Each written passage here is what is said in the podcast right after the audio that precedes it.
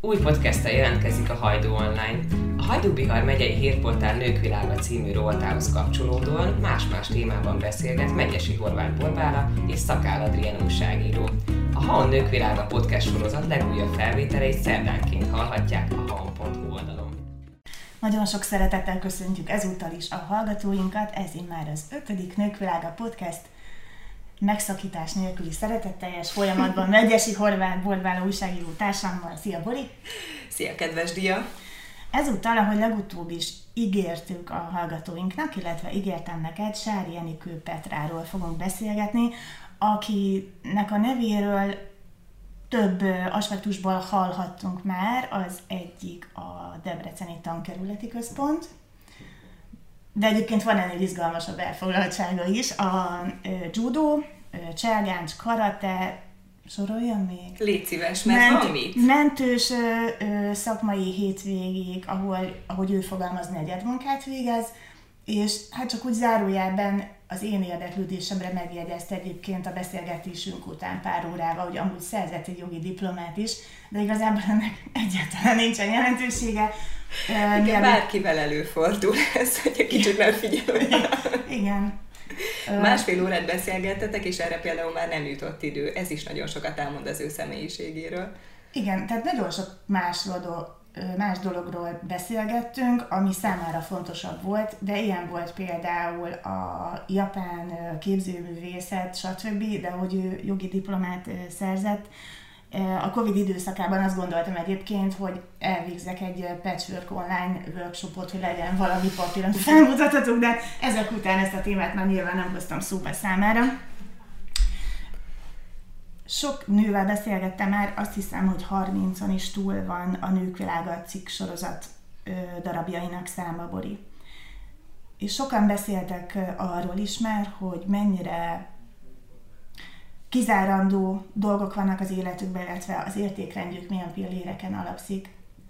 De azt, hogy valakinek az első három erkölcsileg, morálisan nélkülözhetetlen alappillérje között szerepeljen az, hogy elfogadhatatlan az érdem és a teljesítmény nélküli elismerés. Mondhatnánk, hogy egy, egy küzdősportokban jeleskedő nőtől igazából ez, ez farzsebből jön. Engem mégis nagyon meglepett, főleg abban a kontextusban, ahogy, ahogy működünk, ahogy a média működik, ahogy a bulvár működik, vagy ahol ahogy a közösségi oldalak működnek. Ez a világ vesz bennünket körbe szinte 360 fokban. Úgyhogy nagyon erősen késztetett arra engem a beszélgetés után, hogy belegondoljak, hogy nekem voltak-e ilyen érdem nélküli elismeréseim. és egyébként volt, és no, egyéb, ú, rájöttem, hogy egyébként kínos, tehát így, így visszamenőleg volt általános iskolában egy Janus Pannonius beadandó dolgozat például, Mm, és nagyon szerettem volna ötöst kapni, és ezért apukám írta meg, és, és az a baj, hogy ötös lett. És hogyha embert vagy gyereket láttam, már rezzenéstelen arccal fogadni egy jelest. De úgy, hogy még egy rövid laudáció is benne volt, és, és rossz volt. És, ö, hazamentem, és mondtam apukámnak, hogy apa, ötöst kaptunk, és hogy szokásához híven bíbelődött a, a bokrok, a buxusok, a fuxusok, és nem tudom milyen kertészeti csodái között, és mondta, hogy na fiam, jól van, akkor ez, ez kettő és fél, azt tudod. De ezt tudtad is, mert eleve rossz érzéssel mentél Igen. haza. Igen. Amikor ezt elolvastam, én arra gondoltam, hogy vajon mi az, hogy érdem. Mert hogy azt mondta ő, hogy érdemtelenül megkapott uh, dicséret. Mert annyira sokszor előfordul az, hogy valamiben rengeteg energiát belefektetünk, és végül valahogy mégsem sikerül jól, meg egy csomószor van az is, hogy ilyen könnyen jönnek a dolgok. Vajon mi a... Nekem az érdem, ha meg kellene magamnak válaszolni ezt a kérdést, az az, az hogy nagyon sok energiát beletettem, nagyon sok munkám benne van, és, és a tükörbe tudok nézni a feladat elvégzése után. Ez a lelkiismereti háttér. Valahogy így. Tehát van egy ilyen belső értékrendszer, van egy lelki ismereted, és hiába kaptad meg azt az ötöst, benne volt a, a, a bizonyítványodban, vagy nem tudom, a, a, hogy is hívták ezt a kiskönyvet, pedig akkor a mindennapjaink fontos része volt. Úgy csinálsz, mint aki 45 éves, mint én. Nem, tényleg emlékszem. Jó, én. Bizonyítvány. Nem bizonyítvány, amit ami a hétköznapokat... Ellenőrző könyv. Ellenőrző könyv. Igen, de most már nem is az van, hanem ilyen online vigyóba írják be, igaz? Már most létezik még ellenőrző könyv? Neked már vannak iskolás gyerekeid. Krétán működik. Krétán, Krétán működik, működik, úgyhogy, úgyhogy abszolút megszűntek azok a játszmák, hogy eltűnt az ellenőrző, megvan az ellenőrző, Kettő van. kiírta alá az igazolás, stb. Igen, ugyanis online elérhető. Egyébként maximálisan ezzel sem értek egyet. Neked volt ilyened? Hogy eltűnt az ellenőrző. Nem, ilyen érdem, érdemtelenül. Bocsánat, csak Szóval- vi- vissza akarok térni erre a gondolatra, hogy megkaptad azt az ötöst, ott volt a jelesed, de nem volt semmiféle örömöd benne. Nem. Tehát, hogy nekem valahol itt van az érdem, hogy még ha nem is kapsz valamire dicséretet, de te úgy érzed, hogy te mindent tőled telhetőt megtettél érte, ott van a dolognak az öröme, vagy Én az mindent értelme. tőlem tehetőt megtettem. Én, én úgy könyörögtem apukámnak, hogy írjon meg. Én kívántam gyomlálni. Akkor te is az est- beletetted a tőled telhetőt. Igen, megnéztem az esti mesét, nem sírtam, hogy nézzük meg a cirkuszt, amit egyébként akkor még kedden adtak fekete-fehérbe este 8 órától a tévében. Jó, oké, vicc, Öm, természetesen értem, mire gondolsz. Viszont volt nekem korábban már egy nagyon fontos érdemem, és egy elismerésem, és nekem az az első gyermekkori emlékem erről, akik velem egykorúak, vagy nálam is idősebbek, azok ismerhetik még a Kis Dobos magazint. A Kis Dobos magazin egy régi diák iskolai újság volt, országos terjesztéssel. És én írtam bele egy verset. És kaptam érte jutalmat, és az volt az első szakmai elismerésem hat és fél évesen. Mi volt a jutalmam? Mi? Egy kártyanaptár. Milyen mintával? Kis dobos. Kis dobos? Igen. Fő lap, lapcím mintás én voltam, a legnagyobb császár, napokig. És igaz, hogy csak az osztályban. Napokig, Igen. egy évig. Hát a naptár ez egy évig kitart. Minden nap előveszed és láthatod a munkád eredményét. Hihetetlen. Én tényleg mostanában, amikor olvasom, hogy mások prima díjat kapnak, vagy Pulitzer díjat, akkor ránézek a kis kártyanaptáron a lelki szemeimmel, és akkor mindig rájövök, hogy ne legyek akarnok és telhetetlen, mert Helyreáll a világrendje. A Így kártyanaptárat így képében. van, így van, teljesen kiegyensúlyozza az ebbéli vágyaimat. Enikőnek viszont, Enikőt vagy a Petrát használja? Enikőt. Enikőnek viszont hát tényleg olyan érdemei vannak, ami nem akarom a viszont szót használni a mi érdemeinkkel szemben, de azért mégis, ami sokak számára példaértékű, és amik, amikbe nem vág bele akárki. Azért mentőápoló se tud mindenki lenni. Ez is csak úgy jött neki, a mentőápolóság. Az egyik hivatása hozta a másikat. Úgymond beleakadt az élet fogaskerekébe ez meg az, többek között az, hogy ezt akkori ilyen szekunder tevékenységként, ami egyébként azt jelenti, hogyha a hivatásodhoz, a munkakörödhöz kapcsolódik, hogy, hogy a gyakorlatban is informáltnak kell lenned a mentős munkával akkor külsősként elmehetsz, és helyszíni esetekhez, és megfigyelőként részt vehetsz ebben a munkában. Mondjuk ő akkor a rendőr, rendőrtiszti főiskolára járt, igaz? Vagy Igen. És Igen. ehhez tartozott hozzá az, hogy kimehetett helyszínekre, Igen. és így, így gondolta ő, hogy akkor esetleg egy kicsit a gyógyításba is bele kóstol. De ott is ott maradt. Ott is ott maradt, ugyanúgy, mint évtizedekkel előtte az, a judó edzőteremben, amikor, amikor levitték az ismerősei, vagy a szüleinek az ismerősei, hogy, hogy lásson bele ebbe a sportágba, igen, ott maradt, és a vége az lett, hogy akkor már ezt is elvégzem, leszek mentős is, hát miért ne? És egy nagyon-nagyon szigorú, nem csak napi, hanem heti rend alapján ez bele is fér az életébe. Tudjuk, hogy a tanterületi központ ez egy olyan fajta hivatalnoki állás, ahol ahol hétköznaponként reggeltől délutánig ő kormánytisztviselőként éberen jelen van és, és tevőleges munkát végez minden délután és este az edzőtermeké, a hétfőre viszont a, a mentőszolgálaté, és még van ideje levegőt is venni, úgy hallottam ezek között.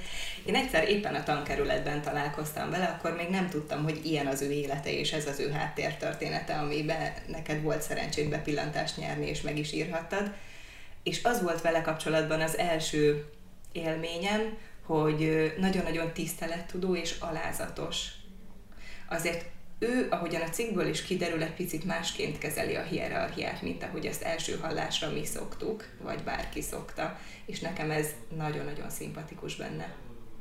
Ez a, az ő elmondása szerint a keleti harcművészetek és ezáltal a, a kínai, hm, japán kultúra megismerése és tisztelete miatt van. Ott ugyanis a hierarchia egy icipicit máshogy értelmezett, icipicit nagyon máshogy értelmezett történet, és a felelősség az elsőrendű dolog, ami ezzel a tudással jár, vagy ezzel a hatalommal, hogyha úgy tetszik, amit ö, kötelesség átadni, és megtanítani azoknak, akik még nem tartanak ott. A felelősség és a tudás, és ez nekem nagyon-nagyon vonzó szerep. Tehát így már sokkal jobb vezetőnek lenni, vagy a vezető szerepre gondolni, hogy felelősséggel tartozik azokért, akik mondjuk az ő munkája nyomán végzik a munkájukat, és hogy kötelessége átadni azt a fajta tudást, amit ő már megszerzett. Na így a hierarchia rendszere sokkal kevésbé megalázó, mint ahogy, ahogyan sokszor kötődik a hierarchia szóhoz, teljesen helytelenül. Igen, ő, igen, és ő a magánéletében is így jár el. Hát most magánéletről akkor beszélhetünk az ő esetében, amikor az összes többi tevékenységet végzi. Tehát mikor, mikor alszik, igen, igen, az ő magánélet.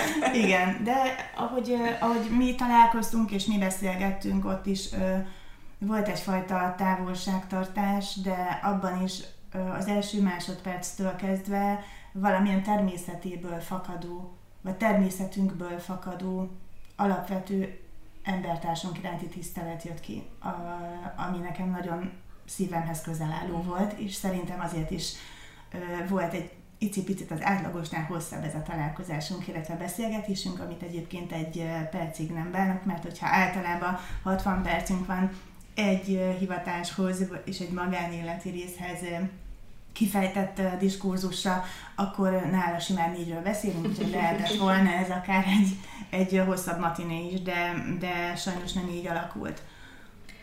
Amit mi láthatnak egyébként a Haon, illetve a napló is, hogy nagyon szép és nagyon esztétikus megjelenésű Enikő amikor találkoztunk, akkor egy ilyen kimonószavású, nagyon szép ruhában volt, még az ékszerei is a keleti kultúrát tükrözték, olyan konty, illetve olyan teázóban is találkoztunk, vagy egy olyan étteremben, ami, ami keleti kultúrát tükröz, illetve annak a szellemében működik.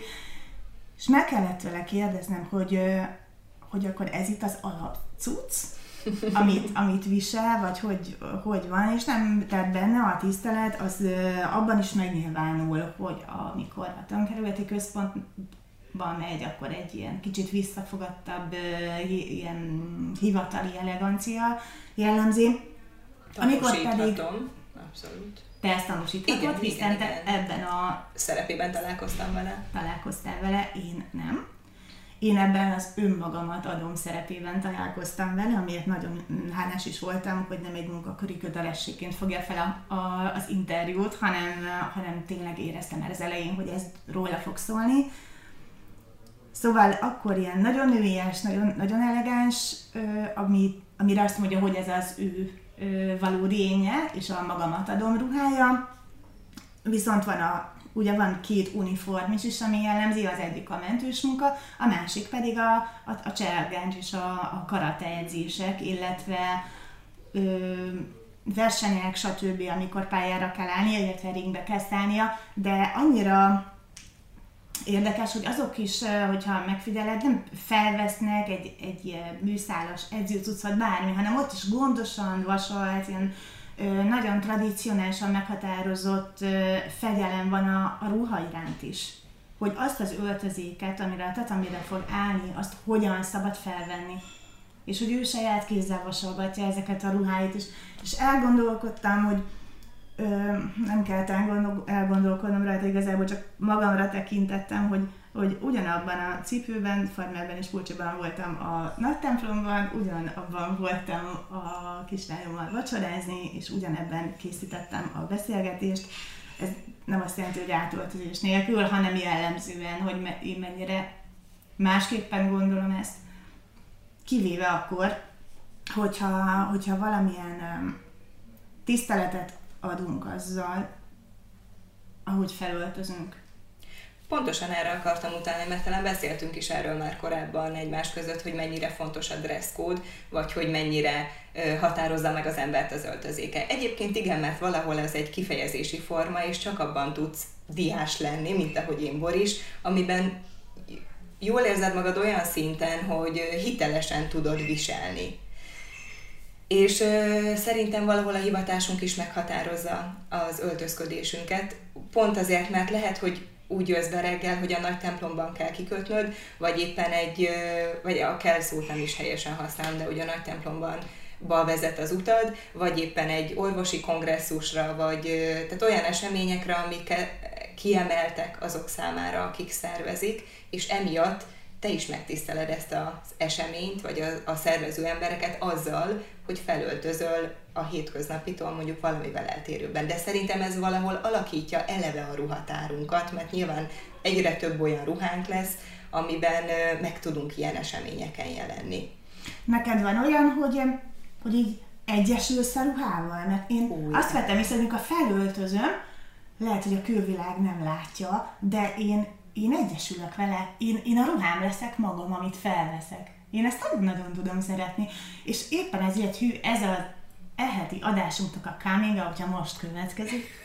Mindig van. Igen, hogy vannak a renitens péntekeim, és minden pénteken az öltözködés szempontjából renitens nap, amikor jellemzően valamilyen halálfejes, vagy metalikás, vagy ilyen pólót veszek, igaz, hogy ráveszek egy zakót, vagy egy pulcsit, de akkor belül érzem, hogy az a legelső réteg, ami a bőröm után következik, abban abba benne van a lázadás, hogy én vagyok, és, és tudod, egy icipicit, de csak úgy kitartott ujjal, egy icipicit úgy beintek a rendszernek, ami elvárja tőlem, hogy folyamatosan a külső elvárásoknak megfelelően öltözzünk. Annyira persze mondjuk nem vagyok bátor, még oroszlán létemre sem, hogy, hogy, hogy mindezt felvállalja, mondjuk görcsöt nyilván ő nem csinál belőle az ember, és még egyszer hangsúlyozom, hogy a tiszteletadásról van szó, akkor természetesen ráveszem a pulcsit, ha elfelejtsd volna.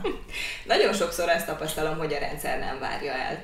Nekünk van egy valamiféle elvárásunk magunkkal szembe, és, és ez jó, hogy így van. Mert tényleg a, a maxi, vannak nagyon alapvető szabályok, hogy tényleg mondjuk nem mész oda a fűnyírós cipődbe egy esküvőre, vagy nem tudom, szakadt ruhába, vagy melegítőbe, de csak azért nem, mert annak a párnak a, a fontos napját meg akarod ezzel tisztelni.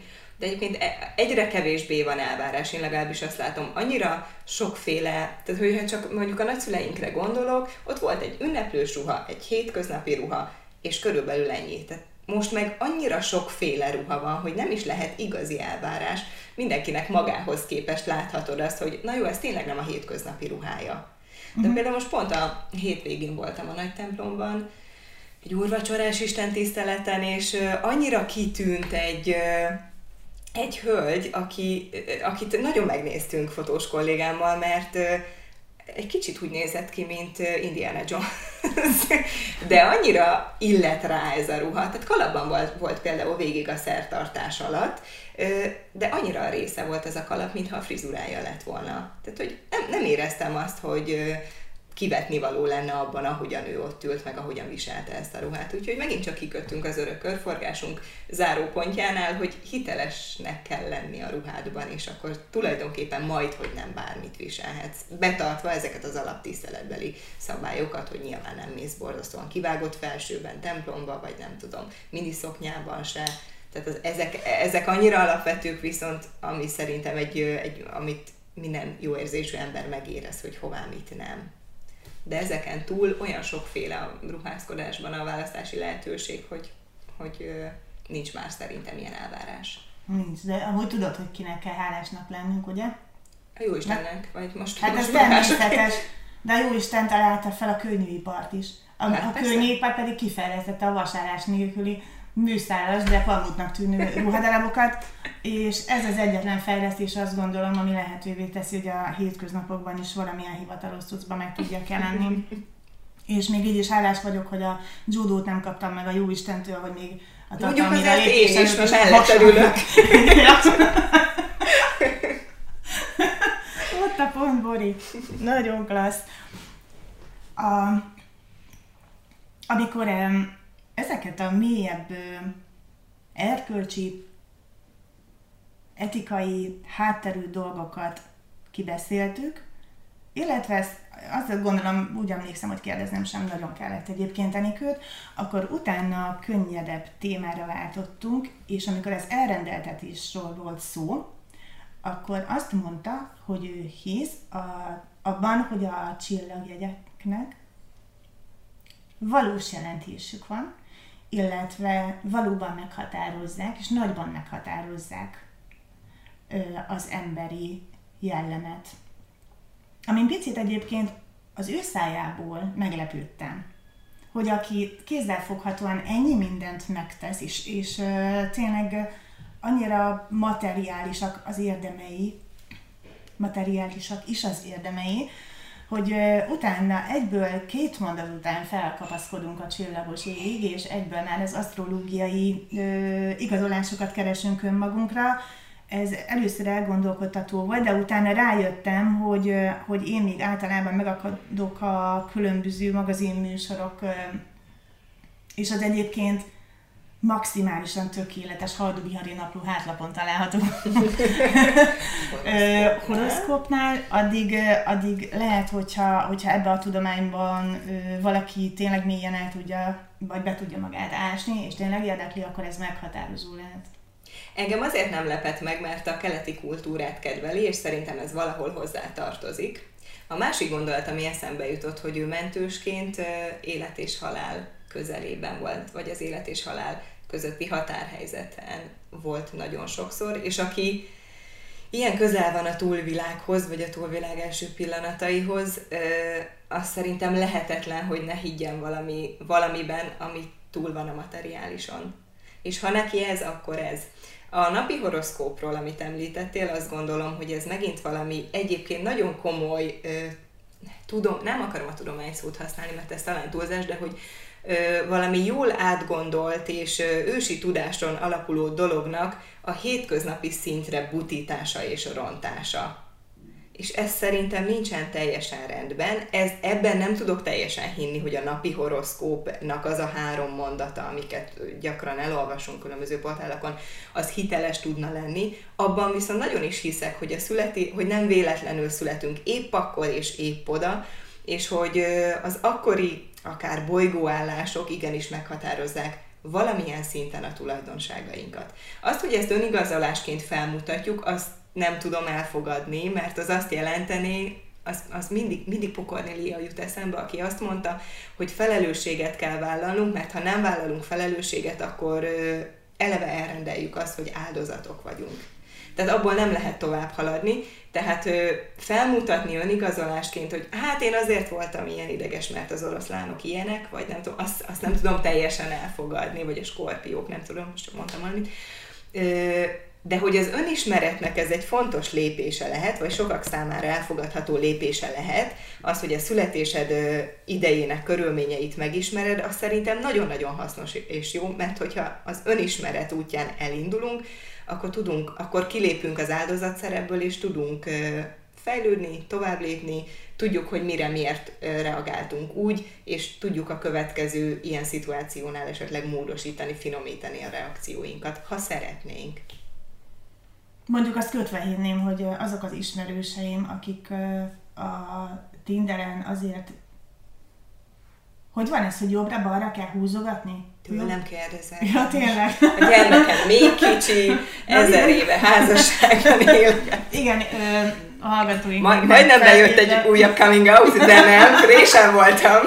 De, hát, ha vagy legközelebb, persze az olvasóink még nem ismernek bennünket százszázalékosan de sajnos erre van kilátás, hogyha még egy pár podcast felvételt meg fognak hallgatni. De mit akartál mondani Tinder kapcsán? Először is gyorsan hozzáfűzném, hogy én is régóta kihúzott sorsért vagyok, de az Ó, ismerősöm ismerősötől... Ez szép. És egy, egy nyertes sorsjegy még hozzá.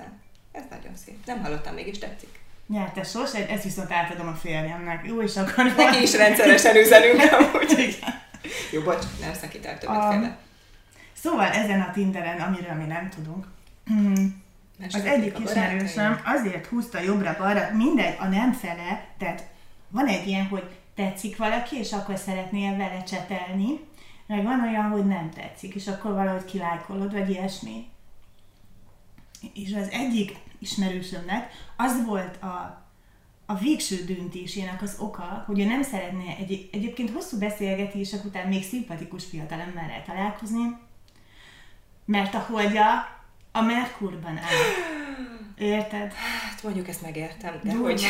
és, és, és eddig váratta, és, és nem árulta el neki, érted? Titokban tartotta. Viccet félretélve, mm, igen. Ennyire nem Kettős. lehet meghatározó, azt gondolom, mert, igen. mert kizáró. Tehát túl sok jót zárhat ki, vagy a túl, túl sok jó lehetőségét zárhatja ki. Mondjuk van benne jó is. Amikor például a kamasz gyerekeim nem szeretnének otthon rendet tenni, akkor oroszlán vagyok, és ezt mindig fel is hozom.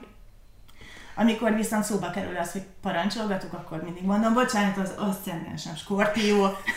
hogy gondoljátok? Biztos, hogy nem. Én, elbújok. Én, én, én, alázatosan dolgozom csendben a sötétben, a családom szürke szolgáló eminenciásaként. szóval igen, eszköz, fegyver és csapda, azt gondolom egyaránt az asztrológia. Emellett viszont elvitathatatlan, tathatatlan, tathatatlan. A tatamin marad benned. A tatamin is elvitathatatlan, hogy, eh, hogy a folyamatos tanulás híveként eh, végez mindent Enikő. Tehát úgy gondolja, hogy aki nem fejlődik, az megáll, olyan pedig nincs, hanem folyamatos visszacsúszások eh, fogják ezt eredményezni. Úgyhogy ebbe is bele kellett gondolnom. Olyan érdekes ez, hogy miután röviden így méltatom, és elismerem valamiért a másikat, egyszer végighallgatom a vele történt beszélget, nem egyszer meghallgatom őt. Utána, mivel diktafonra szoktam rögzíteni ezeket a beszélgetéseket, meghallgatom még egyszer, hogy mit mondott, vagy többször is. Utána megírom a cikket, és utána szokott az előfordulni, hogy önmagam ban megkeresem ennek a párhuzamát, vagy épp az, az inverzét, vagy, vagy bármi, ami, amihez kapcsolódhatok, hogy, hogy a folyamatos ö, tanulás az, ö, az milyen több, ö, több okozatú dolog lehet. Hogy itt most beszélhetünk plecsni gyűjtésről, beszélhetünk. Ez nála eleve kizárt, legalábbis az alapján, ahogyan eddig megismertük. Ja, hogy elfelejt bemondani egy jogi diplomát. Hát igen, na igen. Természetesen itt nem Enikőről van szó, de, de azért van ilyen, Bori, hogyha körülnézel, nem hiszem, hogy nem találkoztál még olyan emberrel, aki, és esetleg ezek az emberek egyébként népszerűek is, ismeri őket, a közélet, hogy, hogy folyamatos diplomákat, posztgraduális képzéseket, plecsniket, és nem tudom én miket szereznek, és nyilván jönnek hozzájuk a lájkok, csak ezekben az esetekben számomra mindig elgondolkodtató az, hogy, hogy mi lenne, hogyha nem csinálna semmit, hanem, hanem csak úgy ülne, és, és elgondolkodna. Hogyha, hogyha teret adna önmagának, hogy választ kapjon ahhoz, mint paptíme a kőlelke. Igen. Hogyha kívánná, hogy mi az, amit szeret csinálni. Hmm, vegyesek az érzelmeim, nem mindenkinek ugyanaz az útja. Paptímának a kivárás, a plecsni gyűjtőknek meg lehet, hogy épp a plecsni gyűjtés, mert ö, nekem az iskolák kapcsán mond, le a kalappal, és minden, minden tiszteletem azok előtt, akik felnőtt életükben a sok minden más tevékenységük mellett még képesek folyamatosan tanulni tényleg minden tiszteletem az övék. Mondom ezt úgy, hogy a főiskola óta iskolapadban hivatalosan nem ültem. De tanulni nem csak az iskolapadban lehet, ez az egyik gondolatom. A másik gondolatom meg az, hogy nekem az eddigi nem túl sok iskolámból sokkal inkább a szakmai tudásnál, sokkal többet vagy jobban előre vitt az életben az, amilyen embereket közben megismertem, és e között tanárok, pedagógusok is vannak, és vannak ahhoz az, a szakmához kapcsolódó emberek. Tehát, hogy éppen akkor abban az érdeklődési körben találkoztam emberekkel, akik mondjuk fontosak számomra, akár emberileg, akár szakmailag. Úgyhogy lehet, hogy annak, aki pecsni, plecsniket gyűjt, az eredeti cél mondjuk nem nemes, mert önigazolásról van folyton szó, hogy ezt is meg tudom csinálni, és ezt is, és még egy papírom lett, de én hinni akarok abban, hogy ez idő alatt, amíg iskoláról, iskola, iskoláról iskolára jár, addig a, az nem csak az értelmét vagy a szakmai tudását, hanem a szellemét és lelkét építő emberekkel vagy gondolatokkal is találkozik, mert bizonyára neki ez az útja, ha ezt tudja jól csinálni. Igen, meg emellett ott lehet egyébként az eredeti szándék, te tanultál még orosz, ez a Jahácsú Szioznát, nem? nem? Ez volt az első orosz könyvünk, azt hiszem első leckéjének a címe, a Mindent tudni akarok. E, ami mögött persze valós tudásvágy is lehet, hogy szeretnék sokkal többet tudni. És amikor amikor én úgy éreztem egy icipicit, hogy ez már kényszeressé válik, mhm. az volt, a, amikor a Covid idején lezárások voltak, és otthon kellett maradni, home office-ban voltunk, és megjelentek az online fürdőbomba készítő tanfolyamok, és akkor jöttem rá, hogy tök mindegy tulajdonképpen, hogy mit hirdetnek online. Tulajdonképpen koreai középhaladó nyelvtanfolyamra is simán beiratkoztam volna. Csak legyen valami. Igen, hogy, hogy legyen meg az az érzés, amivel építem magam, és akkor összegződött bennem az, hogy a valódi tudásvágy és ennek a kielégítése az az egyik legfontosabb táplálék, amit adhatunk magunknak. És lehet, hogy Enikő esetében erről is szó volt. Simán elképzelhető, igen. Valóban a tudás annak, a, annak az érzete, hogy több vagyok, mint tegnap, bármivel, akár csak egy gondolattal, amit tényleg nem feltétlenül iskolapadban lehet megszerezni, az egy intézményesített keret, és szuper, hogyha ha valaki talál is az érdeklődési körének megfelelő iskolát vagy tanfolyamot, de az, hogy egy gondolattal több vagyok, mint tegnap, az nagyon sokat ér és előre tud vinni. Főleg, hogyha valaki ekkora alázattal és ilyen szerényen él, és, és, és, és teszi mindezt ö, végtelenül nem, nem, nem egoista maximalizmussal, hanem a tárgy iránti ö, ö, alázattal. Akiről egyébként a következő héten beszélgetni fogunk, nem kevésbé csodálatos nő, hogyha mond neked valamit Piros Éva. Persze, igen. Ő lesz hát a, a Nómen ezt Ómen egyébként, ezzel a névvel a Vörös Keresztet szolgálni. Igen, a, a megyei Vörös Kereszt szóvivőjeként mondanám, de igazából sokkal több tevékenységet végez, meg amit mögötte is mellette, Na mindenről hallhatnak a hallgatóink. Következő szerdán Megyesi Horváth Borival és Szakádiával. Viszont hallásra! Viszont hallásra!